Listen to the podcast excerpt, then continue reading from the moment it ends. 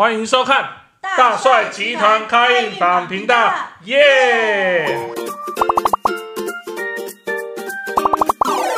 好，今天很特别，请到一个宗教达人，他经历过什么？第一个，他有到各派别去修行；再来第二点，他还开过宫庙，然后大致上中西都有碰触过，也有接触过，甚至有学习一段时间。所以，请我们的宗教达人怡珍。大家好。好，那怡珍就是有个问题有想要问嘛，就是，我们大家都会走春或者是拜拜，那在过年的时候怎么拜拜最有效果？依我多年来的经验啊，过年前后我们多找那个大间的公庙场所，或者是正派经营的那种就是宗教的地方。多去那边走走，可以洗净我们身上的一些负能量，也可以迎接新的正能量进来。那我打断一下，大间的公庙是指多大间？就是香火鼎盛的、知名的哦。然后，但是依我多年来的经验啊，我也曾经去过，就是有一些比较小间的公庙，那他们是属于就是正派，就是正派在经营，不是什么。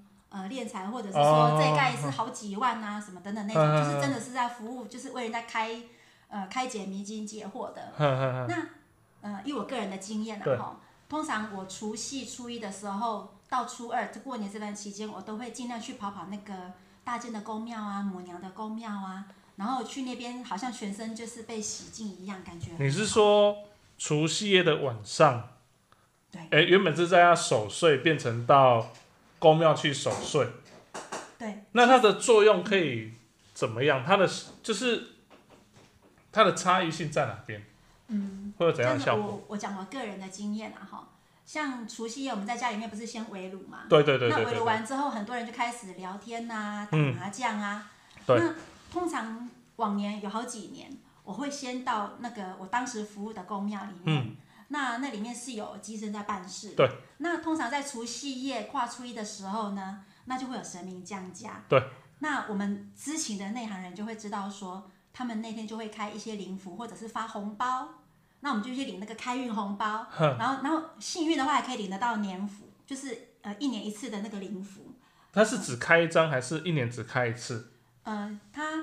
那个过年的那个符，当然就是除夕夜那天才会开啊。就是、但我说的年符是，假如说在场10个人就开10张，还是只开1张而已？在场10个人就是像红包一样，每个人都可以领到那一张。那一张我们刚开始没有用的时候，都用夹链袋呀装起来，放在皮夹里面，因为那个是有求必应，非常有用。那你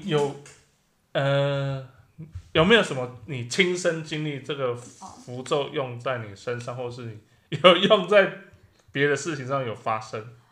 这个，那我举一个例子好了，就是我跟我先生还没有结婚的时候，都在交往，那常常都会有一些观念沟通啊、争执、吵架。那有一次，就是那时候我先生也有陪我去那边，他也有拿到1张灵符，对。那他就放在他的皮包里面，我们就一人都配1张，对。那一次吵架吵得很严重，对，吵到我几乎就是跟他已经要分手了，对，就觉得说价值观不合，算了，分手。我们平常每天都会讲电话，那时候已经隔了他们1个礼拜都不理他，然后突然有一次我在开车，就突然觉得那个心很慌乱，好像有千军万马在那边一直敲锣打鼓就整个人很慌乱。然后我看手机的时候，突然看到有一个我之前上身心灵课的一个助教突然过世的消息，然后就觉得那个慌乱到底是什么，不知道怎么样，然后脑中就一直跳出我先生的那个对他的那个脸，他的那个形象。就会感觉说这个很慌乱的感觉，好像是跟他有关系。那个慌乱到我开车手都会抖。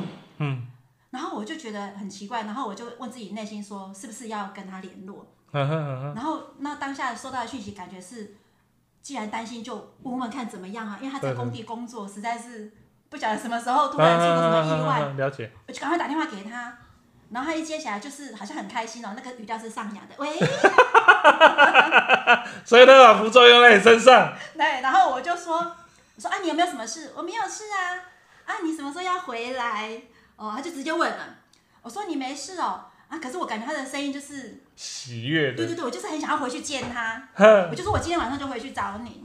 他就很开心说好，那我回家等你。然后围回去以后啊，当然就床头吵床尾和了啊，啊就等就和了。然后第二天他送他出门上班了以后啊，一转头，哎，厨房旁边有一个屑屑是什么东西？他偷吃还不插嘴，烧火还不打扫。我看到装火的那个夹链袋呢，就放在那一边。然后晚上下班回来，我就问他说啊，那时候我们1年1度拿到了那张符到哪里去？他就笑笑没说话。然后我就知道了，用在我身上。但是那一次我们就和好了。那、啊、你符有用在他身上吗？没有，我有一次。我那一张符是用在他生病的时候，他有一次突然发高烧40度，挂急诊，然后医生都已经、哦、成年人40度其实是对怎么样都降不下来，然后全身很多指数发炎啊，然后那次我真的很担心，我就把那张灵符拿出来烧化，然后化成水给他喝3口，然后他第二天就退烧了，就退烧，然后原本大概要送加护病房吧，他大概就是他急着要出院，他回家以后他大概他家里躺1个礼拜就好了。欸、你知道你今天讲完啦、啊，大概各大公庙或正派、啊、开始会有人排队了，讲的我也好想排队，可是我们自己也有开啊。哦、那请问大帅开运坊你们的那个过年有没有什么祈福还是什么开运的活动？如果有的话，我也要来参加。我们因为我们都是中南部的家庭嘛，那其实我们除夕大部分就是吃完饭，然后隔天就会回。中南部这样子，那我们其实一直都为自己点灯的习惯，对，所以说在我们还没有做光明灯之前的时候，我们都会点灯来为自己祈福，那也藉由点灯得到一些祝福，所以我们有做光明灯的服务。